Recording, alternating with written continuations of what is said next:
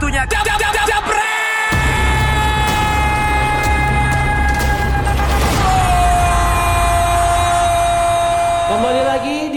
Pandit Indonesia malam hari ini Mario Deono sudah bersama Om Sabto Haryo ini sebagai uh, kamus sepak bola di sini. Apa? Dan Bang Fuad sebagai Dewan Bandit Indonesia katanya. Waduh serem banget ini. Dengan berewok dan kapuconnya. Oke, Jebreters untuk semalam ini ada yang ya ternyata kurang seru nih ya El Clasico akhirnya kosong Ngantuk. Seri. Ngantuk El Tapi lo, Clasico. lo nonton MU juga sebabak doang kan? Ngantuk sama lu jadi kalau nggak bisa tidur nih sekarang orang-orang yang insomnia nggak bisa tidur gitu ya. Lu Iya. nonton MU sebabak deh. Gua Ngantuk jamin lu. lu ngantuk dah itu obat insomnia tuh. Oke, tapi kita sebelum ngebahas MU, sebelum ngebahas ada Liverpool juga nanti, terus juga ngebahas Barcelona Real Madrid, kita ngebahas yang Suara suara gua keluar. kedengeran suara kencang coba Om Cek cek cek. Nah, kita ngebahas fenomenalnya lompatan Cristiano Ronaldo semalam nih, Bapak Fuad dan Bapak Sabto. Lo melihatnya ini spesial nggak sih? Emang Ronaldo dengan eh, memang semalam tinggi banget. Orang ngebandinginnya kalau di Enggak, enggak tinggi banget. Karena dia pernah bikin waktu Portugal lawan Wales. itu lebih tinggi lagi. No, sama. Sama. Sama. Emang berapa lebih angkanya? kemarin tuh lebih semalam tuh lebih tinggi 0,4 cm. Oh gitu. Emang totalnya berapa kalau Abang baca di media? Dua dua dua koma tujuh lima kalau gua nggak salah. Itu lebih tinggi daripada Mister Gawang ya? Dua Iya. lima enam. Eh dua dua enam lima. Tuh, ya udah tuh. 256. Lo Dua lima enam ya. Cocokin pasnya tuh berapa? Dua lima enam.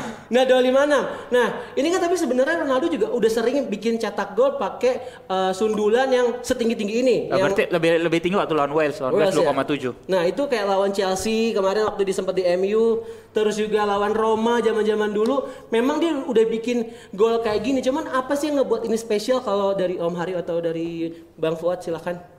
Dari Fuad kayaknya lagi. Iya. Eh, spesial karena dia Ronaldo aja. Karena enggak Karena bekas media MU ya. lu lu cari siapa sih striker yang bisa ngelompat se- setinggi itu? Dengan umur segitu sekarang Dan ya. apalagi dengan umur 34 segitu ya. gitu. BP.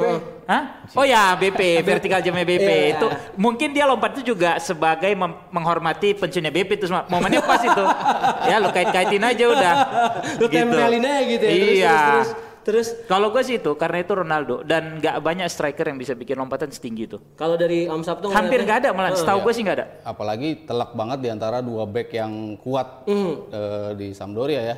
Apa namanya dia betul-betul kelihatan begitu dominan di atas eh, di atas udara gitu. Kalau kalau kita ngelihat lompatan Ronaldo, kalau dia vertical jump doang dari posisi diam itu 44 cm. Ya. Itu kan lumayan ya, lumayan 44 lumayan tinggi cm, lumayan 40 tinggi. cm. Kalau dia eh, loncatnya loncat Diem biasa ya. gitu ya, lurus gitu. Tanpa kan ancang-ancang. tanpa dengan ancang-ancang, dengan dia lari, Lebih dengan tinggi. dia ada momentum tinggi itu seperti ini, itu bisa sampai 74 sampai 78 Senti dari atas tanah. dari tanah sampai kaki dia. Kaki itu kan dia. kalau di dikomparasikan dengan Michael Jordan, Michael Jordan juga segitu tuh Segitu. lompatannya Iya. kalau apa dari dari lantai sampai ke ke sepatu. Ya. Kalau dikomparasi Itu yang jadi lompatan ikoniknya Jordan ya. Air kan Jordan. Air Jordan. Cuma kan Nah, mungkin ini. apa, Cuma air time-nya lebih lama Jordan ya mas. Iya. ya bisa ngelay- ngelayang di udaranya kan ya, lebih lama gitu kayak kayak pakai apa? Pakai slow motion gitu. Iya. Dia kayaknya slow motion iya, gitu iya, padahal dia iya. gerakan-gerakan cepat gitu kan. Nah, itu si si Ronaldo tingginya itu lompatannya itu tuh yang memang terlihat fantastis karena kemarin itu memang tinggi banget Hmm. hitungannya 74 atau 78 so. 74 sampai tu- 76 cm kalau di atas salah. di- dari, tanah. sampai ke, ke Kaki, ke kaki dia. Itu kan fantastis lah Iya. untuk ukuran pesepak bola. Dan ya umur tadi gue udah nyinggung soal umur 34 nih tahun ini. Terus kan sebelumnya juga sebulan lalu dia sempat eh, masalah lutut, terus juga sempat nggak nggak bikin gol. Lo ngelihat dari eh, faktor ke fisik kebugarannya Ronaldo tuh emang segitu mewahnya, segitu luar biasa, segitu istimewanya Om. Iya, karena kan emang dia kan spesial ya. Yang membuat dia spesial adalah dia mungkin pemain paling disiplin yang ada di dunia lah dalam urusan sepak bola terutama. Dari segi usia sudah mencapai usia 34 hampir 35, tapi dia bisa mempertahankan momentum di level yang tertinggi kan. Artinya ini kan kalau dia nggak didukung sama disiplin eh, apa pun itu, Iya. entah itu makanan, entah itu pola pola hidup, entah itu dia begadang atau enggaknya, lalu dia eh, porsi latihan. Kalau kalau kita eh, lihat para pemain-pemain mantan klubnya berbicara tentang Ronaldo itu kan ini pemain yang pertama ada di lapangan Dan paling Pulang, terakhir paling pulang. saat ya. terakhir pulang. Yang paling menarik ada berapa berapa hari lalu ya ada komen dari Benatia kan? Iya, Benatia. Benatia habis pertandingan Juventus Jam 11 malam. malam-malam eh lu mau nemenin gua nggak? Iya. Gue pen gue pen latihan nih. Ah lu gila lu jam segini kita mau pulang Keringetan. nih." Padahal mereka juga nggak main kan pas di Iya. match itu kan. Habis pertandingan itu kan gila gue butuh butuh latihan itu sampai segitunya seorang seorang Ronaldo. Makanya kenapa dia bisa excel sampai sekarang. Cuman kan kalau kita lihat ada penurunan dari sisi Ronaldo terutama cedera dia sekarang lebih panjang durasinya. Iya. Biasanya kan recovery-nya cepat. Iya karena Sekarang umur kan semakin tua. Pada semakin- saat lu semakin tua, metabolisme lu pasti akan Iya. menurun juga. Menurun Kemampuan tubuh lu untuk men- kemampuan tubuh lu untuk sembuh juga lebih lebih lama. dan Iya. dan gaya bermain di eh, Juventus membuat dia tuh lebih lebih menggunakan akselerasi bukan lagi se- sebagai seorang pemain nomor 9 di mana akhir-akhir era dia di Madrid bersama eh, Zidane itu kan dia betul-betul ditaruh di pemain nomor Jadi 9. poacher dia, Iya, striker. poacher. Jadi semua tuh bola mengarah ke dia. dia. Dia tinggal poaching, dia tinggal Oh iya. Maaf iya. ya, bola bola Oh iya, bola silakan, waktu. silakan kita. Dia nggak lari lagi dari sisi kedua sisi sayap kan. Nah sementara sekarang di Juventus dia kembali lagi mem- memerankan itu karena di tengahnya kadang-kadang Higuain yang menjadi penyerang utama. Iya. Sementara kan Higuain nggak mungkin kan main di kedua sayap. Makanya kenapa Ronaldo lebih sering cedera karena dia sekarang make lagi tuh Larinya. dia, Otomatis dia. eh, apa otot-otot dia berakselerasi lebih le- Iya. lebih kencang lah jatuhnya pada saat lu akselerasi kan. Nah, kalau lu sebagai Bang Fuad, lu kan sebagai Ya, gua sebagai Fuad memang. Iya, sebagai fans MU. Lu ngelihat mantan pemain kita nih sekarang nih yang makin tua ternyata makin gacor aja nih lu lihatnya seperti apa sih? Makin gacor sih enggak. Tapi kan maksudnya krusial di Mem- mem- gacor. mempertahankan kegacoran dia lebih tepat. Iya, oke. Ini masih Ronaldo Iya, Ronaldo, ah. Iya, makin gacor sih enggak ya. Kalau ma- karena kalau makin gacor, lu, lu cerita dia makin gacor, otomatis eh, semakin apa nggak pernah cedera, gol Iya. juga semakin banyak. Nah kan, Tapi kalau naik turun nih sekarang ya. iya, Heeh. dia bisa mempertahankan level kegacorannya dia itu sih Iya. lebih tepat gitu loh. Cuman Oke. dari sisi ketajaman, eh dari sisi jumlah gol ya, kita bicara jumlah gol menurun. Turun. Dari sisi gimana dia biasa memenangi dribble, bagaimana dia bisa melewati lawan itu jauh dibandingkan eh, dua musim terakhir lah, Iya. ketika di Madrid. Pokoknya sampai dua tahun terakhir ya, dia masih ada lima eh, lima ngelewatin lawan ya, lima lima kali ngelewatin lawan per pertandingan. Sementara sekarang di Cuma Juventus dua- paling dua dua dua. Ya. koma lima lah dua dua koma dua sampai dua koma lima itu kan artinya Turun ada jauh. penurunan jauh setengahnya gitu kan dibanding masa jaya dia di- Atau di bisa jadi Madrid. juga lawan juga udah mulai ngebaca mas, Ya, triknya caranya. dia buat buat apa dribbling segala Kapan- macam kapan dia gitu kan. itu. Pada saat bola di kaki kanan dia orang tahu mana yang mesti ditutup kan. Ya. Bisa jadi seperti itu juga gitu. Nah, rekannya Ronaldo pun kalau sekarang dilihat lihat di Juve tanpa ada Ronaldo pun Juve memang masih tetap kuat nih di Liga Italia. Ada Higuain, ada Dybala yang bikin gol uh, terus-terusan. Nah, lo ngelihat dari faktor pressure uh, tim nih. Ronaldo bisa nggak sih ngebikin uh, mungkin ya Juve pengennya dapat Liga Champions ya kan. Tapi itu malah jadi pressure apa emang itu kalau lo ngeliat seorang Ronaldo, tuh jadi wah gue makin semangat nih buat main gitu. Ya mungkin Ronaldonya mau gitu kan, dia mau tetap untuk tampil optimal, dia mau untuk terus memenangi laga buat Juventus gitu. Cuman kan ya itu tadi kita bicara eh, fisik dia nggak nggak nggak mumpuni seperti beberapa tahun lalu gitu. Udah Oke. kelihatan ada ada beberapa titik-titik di mana ada kelemahan dari Ronaldo. Walaupun banyak yang masih menjulang, salah satunya ya lompatan dia itu, salah satunya eh, apa bola-bola ketika dia dia Masuk eh, dari di depan, di, di depan gawang, Gawang. tuh biasa menjadi gol gitu kan. Cuman kan sekarang dia butuh kreasi lebih untuk bisa menciptakan gol. Mungkin itu yang kelihatan dari Ronaldo agak sedikit berkurang di di musim ini. Cuman ya kalau kalau di Juventus emang mereka mendatangkan Ronaldo kan untuk Liga Champions Iya, kan sebetulnya setuju. itu dan Ah. be- dalam beber, di tahun kemarin ketika mereka kalah 2-0 dari Atletico dia membuat sesuatu yang tidak mungkin kan bisa mencetak tiga gol balasan ke gawang Atletico itu kan salah satu Turin. mungkin bisa, bisa dikatakan parameter juga bahwa Iya. oh ini pemain memang dibutuhkan untuk momen-momen krusial seperti itu ya walaupun akhirnya mereka tersingkir kan Iya. apa dari dari Ajax ya Iya. mereka tersingkir dari Ajax cuman kalau kita melihat secara overall sosok Ronaldo jelas masih dibutuhkan Sosok Ronaldo penting banget untuk Ah. Liga Champions Nah, kalau lo setuju nggak dengan tadi yang dibilang sama Om Sabtu, Bang Fuad? Kalau Ya. dia masih emang setuju banget Juve make Ronaldo emang buat Liga Champions. Iya, karena justru gue perhatiin dia berapa kali istirahatin di liga ya buat itu. Hmm. Karena ngelihat usia, terus mulai agak sering cedera Ya. gitu ya. Otomatis kan lu nggak akan mungkin digas main di lomba yang maratonnya panjang, Hmm. kan gitu lu akan disimpan uh, untuk menghadapi partai-partai penting lu di champion gitu. Hmm. Karena itu yang jadi apa ya eh, hasratnya Juve yang nggak kesampaian udah Buffon sampai balik lagi kan. iya Juve iya kan. iya iya iya Bonucci juga balik lagi. Bonucci balik lagi gitu Milan apalah itu Milan ya, Bapak Geri ya.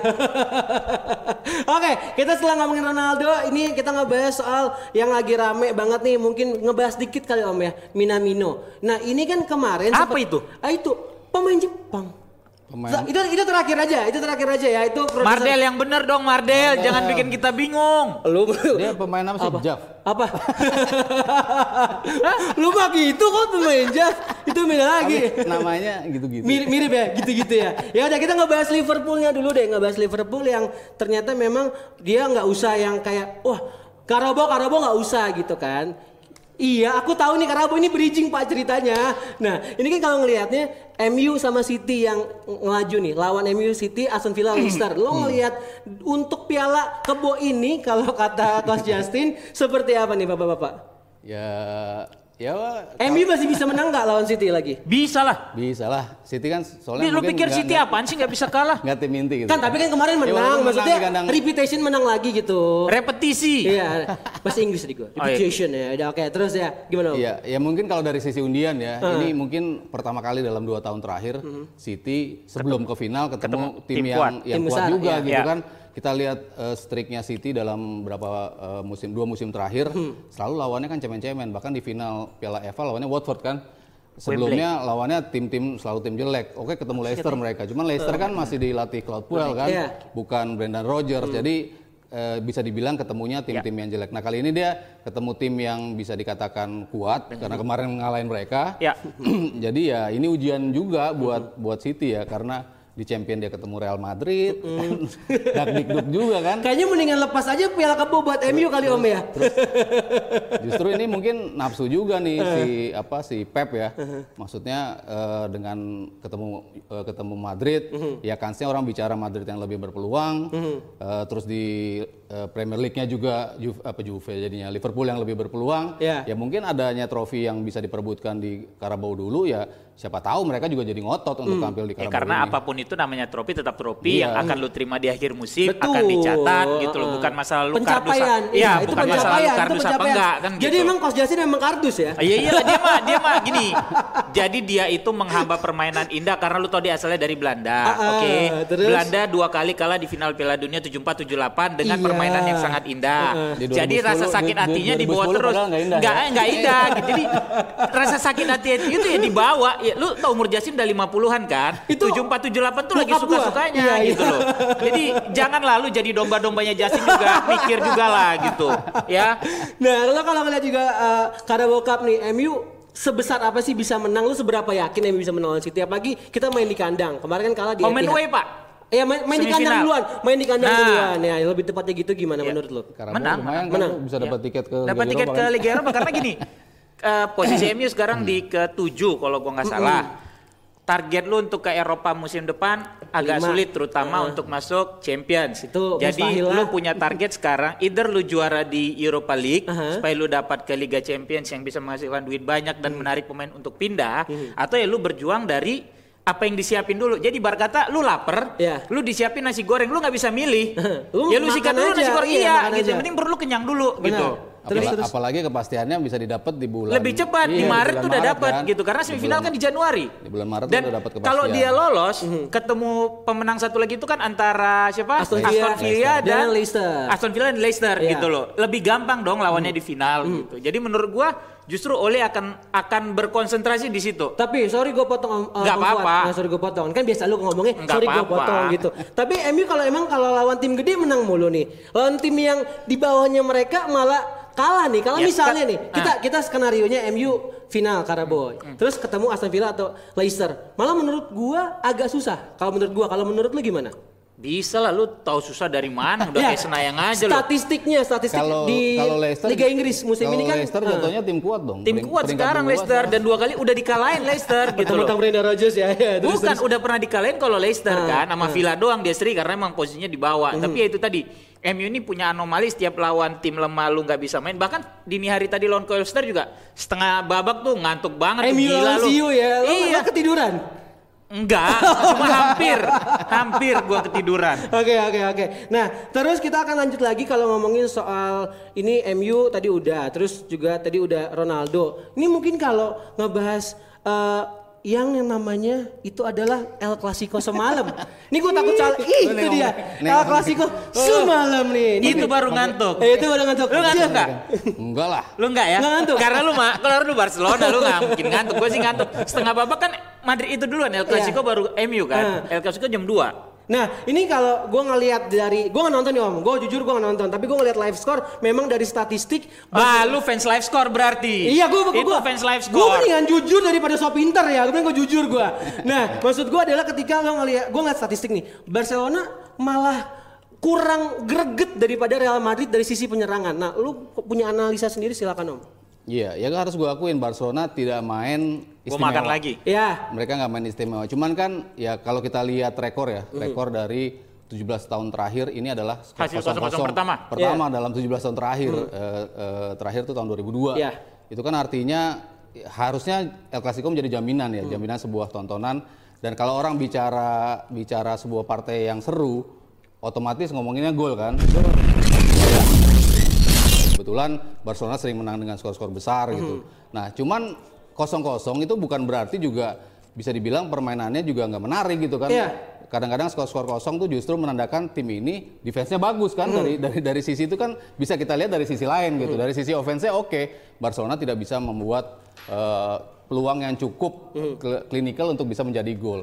Kalau kita lihat beberapa faktornya ya mungkin salah satunya kalau menurut gua tidak adanya Busquets dari awal karena memang proyek, proyeksi awalnya ketika Rakitic sudah mulai membaik pasangannya di tengah adalah Busquets. De Jong dan juga Busquets Iya. dua apa dua pemain ini yang akan eh, me- menjadi motor di, di tim ketika melawan lini tengah Madrid yang begitu kuat dengan ada empat gelandang di situ butuh pemain yang lebih tenang dalam memegang bola salah satunya Busquets. Busquets. Nah Sergio Roberto oke dia bermain, cuman kan biasanya dia di back kanan kan. Ya. Eh, eh, kal- ketika melawan tim-tim besar, dia tuh lebih bagus ketika ditaruh di back di back kanan. Bukannya dia lambat ya? Ali lebih lambat. Iya, cuman dia bisa membantu ketika di tengah gitu. Ketika mungkin kayak Michael Carey kali bang ya. mereka fungsinya. bisa Enggak, beda. Beda. Barcelona bisa bergeser menjadi tiga tiga back gitu. Tiga kan. back, jadi dia mem- ketika tiga empat dia- tiga dia- pada dia saat di maju- overlap. Maju bantuin di di tengah dan itu bisa membuat bola lebih berputar. Teman-teman untuk diopernya tuh lebih banyak di tengah gitu kalau Iya. eh, Sergio Roberto main sebagai Hmm. back kanan. Cuma kalau dia di tengah dan di kanannya ada ada apa?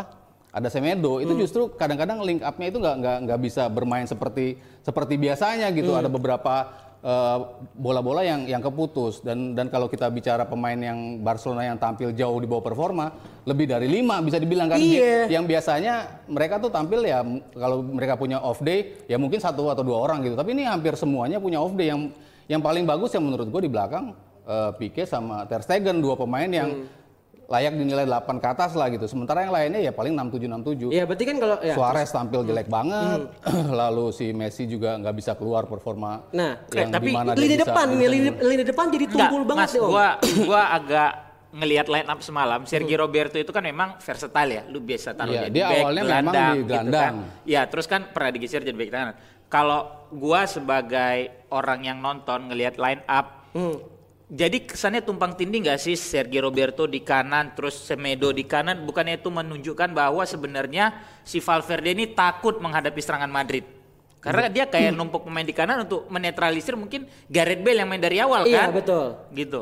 Enggak juga sih. Dari, dari sisi dari sisi kebiasaan bermain ya. Sebetulnya kan ketika Busquets menjadi gelandang tengah itu Frankie De Jong tuh bisa lebih leluasa Oh, naik gitu loh. iya. Itu eh, yang yang belakangan tuh sudah mulai tercipta. Entah itu pasangannya Arthur eh, yang bukan bukan Rakitic di situ, eh, Busquets dan juga De Jong. De Jong tuh udah mulai ketika Busquets balik lagi ke tengah, bukan De Jong yang di tengah kan De Jong kalau mundur ke belakang tuh dia susah untuk, Maju untuk lagi, maju ke iya. depan Ah. kan karena dia harus mengcover beberapa, Cover beberapa daerah. paling nggak. Iya di situ ada Rakitic kemarin jadi agak agak susah untuk bergerak gitu. Nah, itu yang membuat agak agak agak tidak berjalan dan bola-bola vertikal yang biasanya dioper ke, ke belakang dulu lalu dipantulin lagi ke depan yang biasa dilakukan Busquets itu kemarin nggak keluar. Nggak keluar. kelihatan setengah babak kan- tuh gue lihat yang- yang yang. Biasanya kan, biasanya kan seperti itu. itu Nah, yang ini bikin makanya gue bilang lambat ngantuk. Ketika Nah. bola dikasih ke Rakitic Rakitic balikin lagi ke belakang kan. Iya. berapa kali gesturnya De Jong kan bilang ke depan ke depan. Alba juga Nah. gitu kan ketika dioper sana sana dia kelihatan banget kayak gitu. Jadi ada miss dari lini tengah Barcelona yang yang menurut gua membuat mereka tidak bisa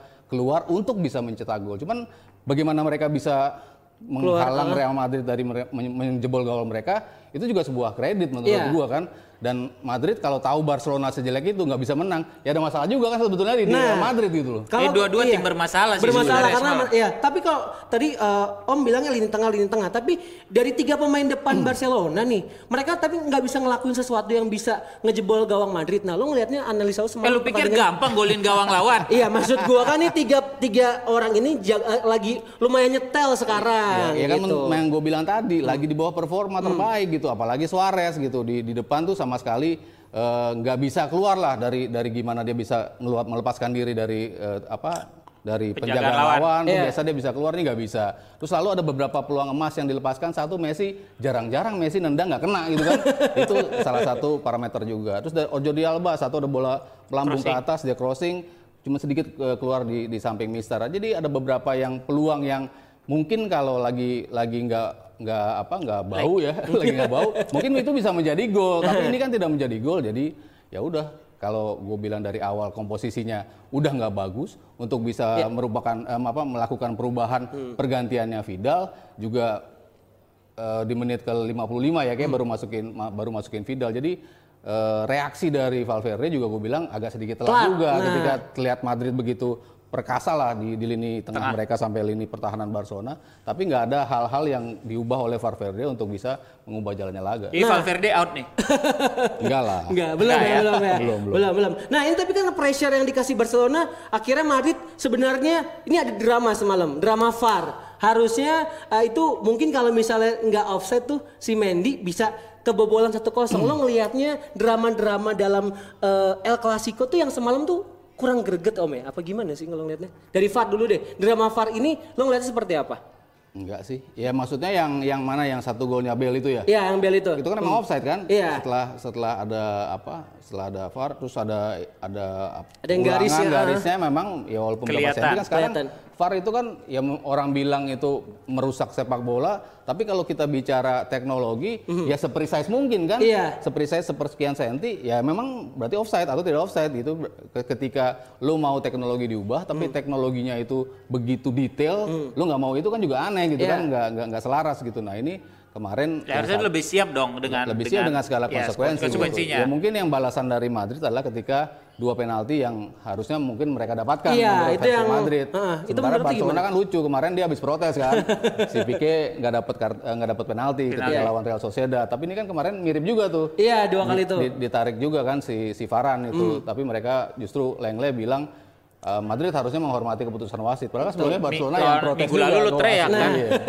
nah, tapi kalau misalnya nih lo setuju kalau misal semalam tuh El Clasico paling membosankan dalam beberapa kurun waktu terakhir. Kalau dari sisi nggak ada gol, iya Ah. dari sisi nggak ada gol. Cuman dari sisi defense, menurut gua juga patut diacungi jempol lah dua tim ini Hmm. nggak kebobolan gitu. Wah, Dengan begitu berapa tembakan Real Madrid? 17 Delapan. Iya, delapan. ah. Yang on Delapan, targetnya on 8. targetnya Iya, delapan. itunya 17. Barcelona 9 ya kalau nggak salah. Iya. On targetnya 6 kalau nggak salah. Itu kan berarti ada ada peluang kan, bukannya tanpa peluang juga. Ada tembakan teman. Bagaimana mereka kedua tim ini bisa membuat final pass itu tidak sempurna. Iya. Karena pressing yang tepat, ketika bola biasanya umpan terakhir sebelum eh, dilakukan tembakan itu kan sempurna mendarat di kaki terus eh, ada kontak gitu. Tapi ini kan enggak. Telat sedikit back ini udah masuk. Jadi final ball dari kedua tim ini yang membuat tidak ada gol kemarin. Oke, kalau dari Bang Fuad sendiri kalau Abang nonton semalam atau Setengah babak gua setengah nonton. babak nonton. Setengah babak gua nah, nonton. ini apa terus Bang silakan. Iya setengah babak gue nonton dan bagi gue memang ya bosen gue nonton ya Hmm. karena ya dari satu sisi kalau kata Mas Aryo kita mengapresiasi mengapresiasi permain itu kan gak cuma nyerang. Sisi bertahannya kan juga Iya. makanya Italia bisa juara dengan Catenaccio 82 itu itu sis apa seni bertahannya mereka kan gitu kan. Da- cuma dari sisi gol yang seluruh penonton bola di mana pun Iya. itu yang menghibur kan gitu loh. Itu nggak ada. Jadi bagi gua ya sedikit bosan ya karena nggak ada golnya aja Nah, gua ngambil kata-kata lu menghibur nih. Setelah Ronaldo cabut juga atau mungkin ada beberapa faktor lain, El Clasico semalam jilid pertama di tahun ini tuh kayaknya kurang ada drama. Kurang, iya. Itu menurut gua. Kalau menurut tadi lo berdua apa sih yang hilang di El Clasico semalam nih? Kalau gua drama, misal drama berantem, drama yang uh, gontok-gontokan, memang itu kayak jadi, aduh ini parah banget. Cuma itu penonton tuh nunggu juga. Iya, gitu plain kan. banget. Heeh, plain banget. Semenjak nggak ada Ronaldo ya kelihatan tuh plain banget menurut gue masih ya.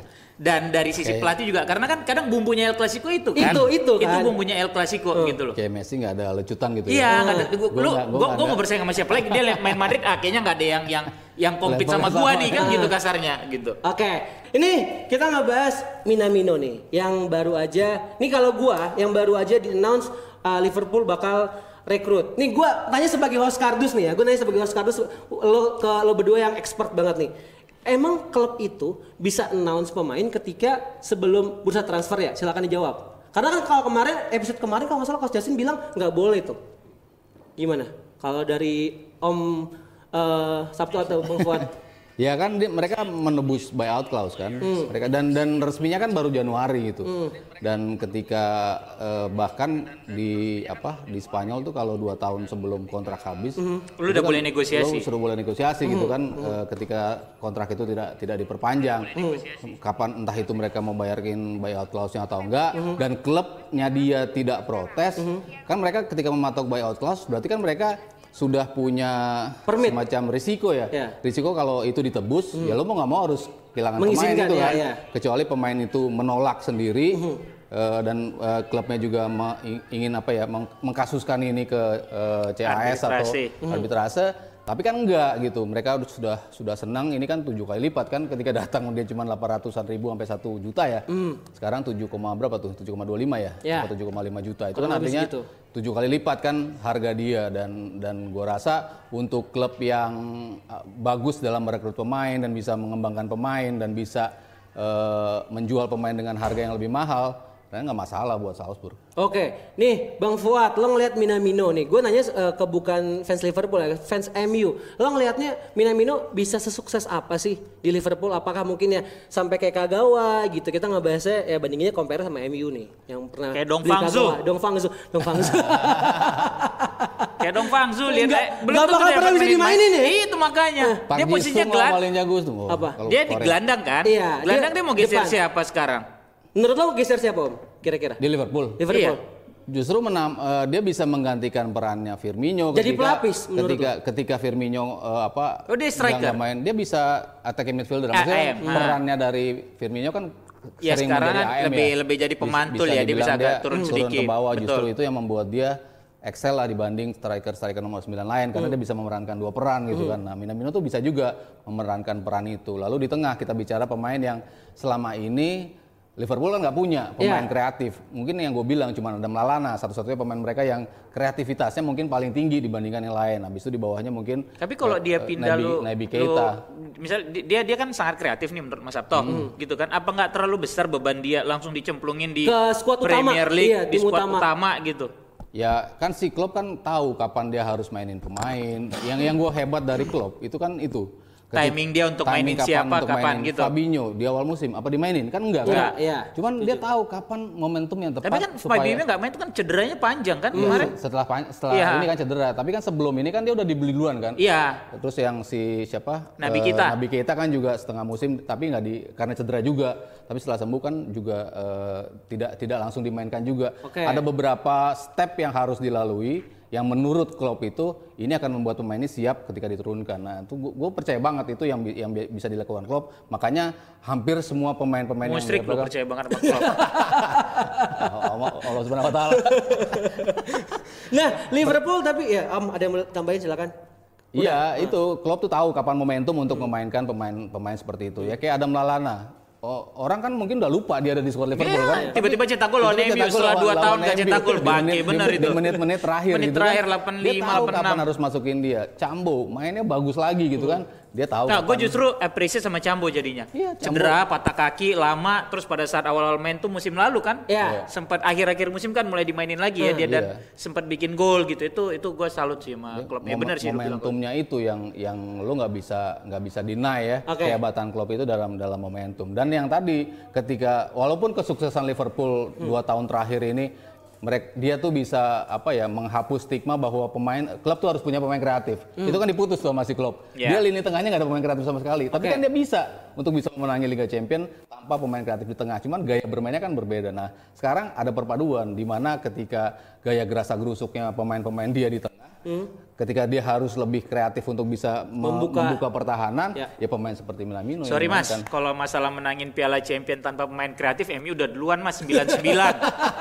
99 gelandangnya cuma siapa lagi? terus Beckham di tengah. Enggak, mainin- maksudnya kan setelah itu kan Oh, semua tim oke, juara oke. Champions Iya, kan iya, butuh iya, pemain iya. kreatif. Iya, iya, nah ini iya, kan iya. ini kan dipatahin mitos itu Hmm. sama klub. Lu nggak punya pemain kreatif tapi lu bisa juara kok gitu loh. Ya, ya, ya. Pemain lain hampir semuanya punya pemain kreatif kan di tengah Iya. gitu. Apalagi Oke. kemarin pas lawan Spurs, Spurs ya final deh. ya. Spurs. Itu punya Spurs Eriksen aja- ya. Spurs punya Eriksen. City punya banyak pemain kreatif. iya, kan. iya, iya. Nah, tapi Nih- ini kan ke- kedatangan satu ya pasti bagus lah. Gue nggak bahas soal sisi di luar lapangan. Fakta menariknya adalah seorang Minamino jadi pemain Asia pertama yang datang ke Liverpool. Kalau gua salah koreksi nih, biar gua nggak dibully netizen nih Om ya. Nih ya, dari sisi marketing. Kalau perkara Asia kayaknya semua yang akan datang tuh bakal jadi pertama selain ke MU udah pernah, Iya. selain ke City udah pernah ke gitu Liverpool. kan. Ke Arsenal udah ada Iya. kan gitu. Tapi gua nggak- Everton udah ada. Arsenal, gitu. Liverpool mah tinggal nunggu giliran aja Nah, ini. gua nggak ngomongin- Terlalu gede-gedein aja hype-nya. Iya. Ini kan tapi kan lagi hype banget tentang Son sama Spurs nih. Seperti apa lo ngelihat sebagai fans Liverpool untuk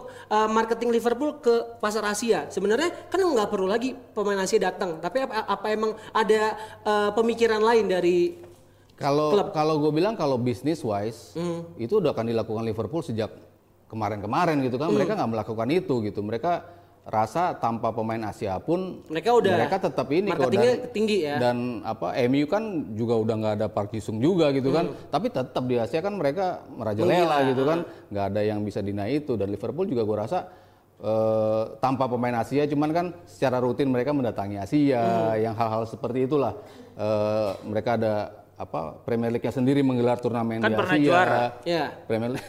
Liverpool pernah juara Premier League. Berapa tahun yang lalu? ya. Tahun lalu dua, bukannya dua kali ya? Dua kali. Tahun lalu lah yang pasti. Tahun lalu ya. Hebat Liverpool juara Premier League Iya, Premier League yang mana? Asia. Kalau bisnis wise, gue rasa ya itu tadi nggak akan dilakukan Liverpool.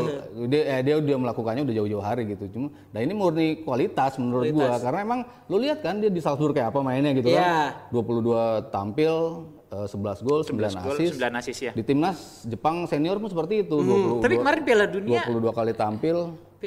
Kenapa Piala Piala Dunia? Dia nggak main ya? Bu- Dia enggak ya, enggak, Enggak. ya. I- Inui yang lagi bagus Iya, di Inui tengahnya yang kemarin ah, kan. tengahnya. Dia nggak kepanggil se- kan? Seingat gua dia enggak deh. Enggak, Minamino nggak ada main Piala Dunia kemarin 2018. Nah, lu kalau dari fans MU ngelihat Minamino kalau misalnya lawan MU nih misalnya nih Bang, bakal repot nggak MU dengan Enggak karakter lah. karakter permainan Minamino seperti itu, pemain kreatif kalau Bang Fuad bilang. Eh, uh, Om Sabto, Om Sabto enggak. bilang. Belum teruji. Belum teruji. Belum teruji. Tapi kan kita uh, MU itu masih lawan Liverpool masih entar-entaran lagi nih. Maksud gua Iya. kalau misalnya Minamino udah ngerasain kayak atmosfer di Liga Inggris terus ntar di Ya balik lagi mainin- ke Klopp kan kayak tadi Iya. kata Mas Sabto kan. Klopp akan tahu nih kapan mau mainin dia gitu loh. Kalau lu tanpa jam terbang terus tiba-tiba dicemplungin lawan MU sih. Iya nggak mungkin gua juga. nggak- ah, Nah. Gua nggak yakin juga Nah, sih. Nggak yakin juga. Enggak. Oke, jadi Jebretas gimana kalau Minamino pindah ke Liverpool bakal sukses atau enggak? Boleh la- langsung aja komen sekarang di sini. Bapak Gary, ini skripnya udah semua. Ah, mau apa lagi Bapak Gary? Ayo lo, ayo lo harus kreatif. Iya. Liverpool ini tambah ini yang semalam ternyata memang ya lolos ke final. Ini kami terus nih sampai 2700 deh Iya. paling enggak. Iya 2700 Liverpool terus ya. Nih kalau nggak bahas Lu mau bahas apa nih? Iya, komen coba Nggak, eh, komen. komen, komen, komen, komen. komen, komen mau bahas apa? Tapi kita bahas Liverpool dulu. Mom- Mumpung lagi nggak ada liga malam Jumat. Biar puas. Piala Dunia antara klub nih Om, gimana? Pasti menang lah lawan Eh gila lu pasti menang. Sotoy Lu pikir gua. Flamengo kaleng-kaleng. Lawan Monterrey. Iya pasti menang, udah menang. Udah menang lawan Monterrey. Udah menang. Nih, kita ada eksklusif Wembley. Enggak. dulu kan. Itu Wembley gila. Ini Wembley. Apa Camp Nou? Qatar, Qatar. Qatar Om. enggak. Qatar kan yang Piala Dunia antar klub itu. Iya. Oh ini langsung Piala Dunia antar. Langsung kemarin laporan dari tim Jebret. Jebret dari Luar biasa kemarin Oh, kirim kemarin ke udah ada ini. Filipina. Heeh. Udah. Ini kan kita ke kirim ke Qatar. Qatar. Luar Luar, biasa. biasa. banyak duitnya. Kita lihat ini untuk pertandingan semalam nih Om ya. Ini kan ya tim bayangan ya, tim bayangannya Liverpool ya. Jordan Henderson jadi back teng eh back tengah, pasangannya Joe Gomez gitu kan, nggak ada nggak ada Van Dijk, nggak ada Lovren, ya Matip juga kan nggak dibawa. Eh, yang yang intinya ya Milner jadi back kanan, di kirinya Robertson mungkin yang betul-betul inti Robertson, Alisson, Firmino. Alisson, Firmino, Robertson, Robertson, nah. itu yang eh Firmino juga nggak dari awal ya. Babak kedua. Babak kedua. Lu Yang nonton, Bang Mane. Gue baca. Mane. Yang depan cuma Ngapain Mane gue kan. nonton Liverpool? Terus Sementara yang sisanya kan eh, Oxlade main, Lallana main, Nebi Keita main, bukan pemain eh, Divock Origi main, bukan pemain-pemain inti mereka lah. Cuman ya eh, walau akhirnya susah lawan Monterrey kan kita harus lihat tim tim Meksiko kan secara reguler kan ada terus kan di Iya. mewakili CONCACAF. Artinya mereka punya cukup pengalaman lah untuk tampil di level ini nggak nggak nggak grogian juga. tapi lawannya Liverpool loh. Monterrey. Ya kan mereka bisa ngasih perlawanan Iya. satu sama sampai menit 90-an kan Ah. baru baru gol. Nah, nah kalau gue lihat lihat apa yang dikatakan oleh legend legendnya Liverpool Hmm. ditambah Klopp juga para pemain juga satu-satunya trofi yang mereka belum punya kan Iya, Piala Dunia antar Piala Dunia Klub, kan? 2005 kalah 2005 mereka kalah sama Sao Paulo. sama Sao Paulo. 84 mereka kalah sama Independiente. Independiente Argentina. 81 mereka kalah sama Flamengo kan berarti mereka udah Revenge nih sebenarnya kalau Iya. mau ya. Revenge. Berarti ini nih, eh, kali keempat mereka tampil di final. Mhm. Ya kalau kemarin pemain cadangan dalam tanda kutip ya harusnya di sini all out emang betul-betul mencari gelar ini yang memang musim ini betul-betul disasar adalah Piala Dunia Klub dan juga Premier League. Karena dua gelar itu yang satu udah cukup lama, yang satu sama sekali belum, belum pernah. dapat. Kalau dari Bang Fuad ngelihat peluangnya Liverpool di final nih sebelum kita ngebahas requestan dari Jebreters ya silakan. 50-50. 50-50. Nah, Karena lu tidak bisa mendeteksi kekuatan tim-tim Amerika Latin. apalagi final nih ya. Iya. Ah. Banyak banget kejutan yang mereka bikin kayak waktu Sao Paulo ngalahin Milan tuh ya, yang Rai segala macam. Oh, Piala Toyota masih ya, ya? Toyota masih gitu kan. Jadi eh, lu jangan pernah mengunderestimate kekuatan tim-tim dari Amerika Selatan apalagi mereka udah sampai ke final. Plus pemain-pemainnya pasti mau show off nih. Buat Dibeli. ngebuka pintu klub-klub lain ngebeli mereka keluar dari, apa Dari- region mereka Betul. dapat duit lebih banyak dan itu kan yang motivasinya pemain-pemain Amerika itu kan terutama itu ekonomi gitu. Nah ini lu punya showcase ya lu tunjukin pasti gitu. Iya. Ya Neymar dulu kan angkat nama kan yang di Piala Santos, ya. Santos, ya Santos. Santos kan di itu juga Piala antar klub juga. Tapi Anderson gagal di MU. Anderson Iya. Tapi tapi dapat jual dapat da- dapat gelar sih. Cuma menurut gue secara permainan Anderson di MU kurang-kurang aja maksudnya average aja gitu. di siapa pemain Amerika Latin yang bagus di MU? Lu mau sebut John Sebastian Veron, mau sebut Forlan, Fred, Gerrard- Fred, Fred, kalau Fred gimana? belum selesai Fred. Kalau pemain Amerika Latin mah rata-rata air aja itu dia Iya, MU. Cleberson lu bilang aja sekalian. Iya. Pereira juga kurang ya. Ah, Pereira mah udah nggak usah lah. Nggak usah ya. Jadi kalau prediksi kalau lu uh, Piala Dunia antar klub uh, Liverpool bisa menang berapa sih dengan selisih gol nih? Kalau lu kan fans Liverpool pasti pengen menang dong Liverpool kan. Iya. Ya kalau ya kalau kita ngelihat kalau tadi ya buat nyambungnya ke Piala Toyota emang di, pas di Piala Toyota dulu emang per- perbandingannya justru lebih bagus Amerika, Amerika Selatan. Latin lebih banyak Mereka ya, juara. menang 22, kali 22, sementara cuma ini 13. 21. Eh, 21 ya? Beda, beda satu. Cuman ketika masuk ke Piala Dunia klub Udah Eropa lebih banyak. Iya juaranya kan sekali Hmm. internasional tuh yang ngalahin Barcelona, Sao Paulo ngalahin eh, Liverpool 2005. Ya. dan 2012 Chelsea dikalahin sama Corinthians. Hmm. Corinthians. Itu cuman itu yang bisa bisa ngerebut dari dari Eropa, selebihnya dimenangi oleh klub-klub Eropa. Jadi gua rasa ketika pentasnya menjadi Piala Dunia klub dan kekuatan di Amerika Selatan nggak sekuat dulu lagi, Iya. Gua rasa kansnya lebih besar ke Besar. Liverpool sih untuk Kalau dari fans MU Bang Fuad Kan Liverpool gua udah bilang tadi 50-50 Mali. biar nambahin aja mungkin berubah gitu. Oke, silakan Kakak Intan. Bang Fuad, Mardal ini ngulur waktu. Cara itu kayaknya. Dia bikin gua caranya. marah. Gue yang belum pernah gue bikin marah lo doang Bang soalnya Bang. Jangan. Bahaya ya. Di, dia marah. di Twitter aja gue gawat ngeliat dia marah apalagi di sini ya. Ya udah. Seperti biasa, Jebretadion kita ingetin lagi Ya. jangan sampai lupa Jebreters. Jebretadion ke Inggris jilid 2. Ini caranya sangat mudah-mudah ya apa ya? Gampang-gampang susah tapi Gampang-gampang susah. emang butuh usaha, butuh effort. Iya, Ya. nah ini syaratnya ya harus Iya. posting video ke Instagram. Itu hukumnya wajib ya, wajib. Itu dapat satu poin. Bikin video yang semenarik mungkin, segokil mungkin, sepeda, sebeda mungkin silahkan. Habis Ya, itu jangan kakak bikin video Intan. biasa ya, Ya, tag ke jebret eh, media. ya betul. Terus, Terus juga ada jangan lupa referensi orang untuk follow Instagram @jebretmedia. E-nya 3 ya, jebret, E-nya 3, media itu dapat 2 poin. Jadi kalau misalnya gue pengen rekomendasi 10 orang, lo dapat 20 poin gitu. Yes, dan selanjutnya jangan lupa juga untuk referensiin orang untuk subscribe YouTube Jebret Media TV. Itu lebih tinggi lagi poinnya dapat 3. Jadi kalau misalnya lo bisa bawain 100 orang buat subscribe Jebret Media TV dapat 300 kalau 100 orang ya. Iya. Itu ya.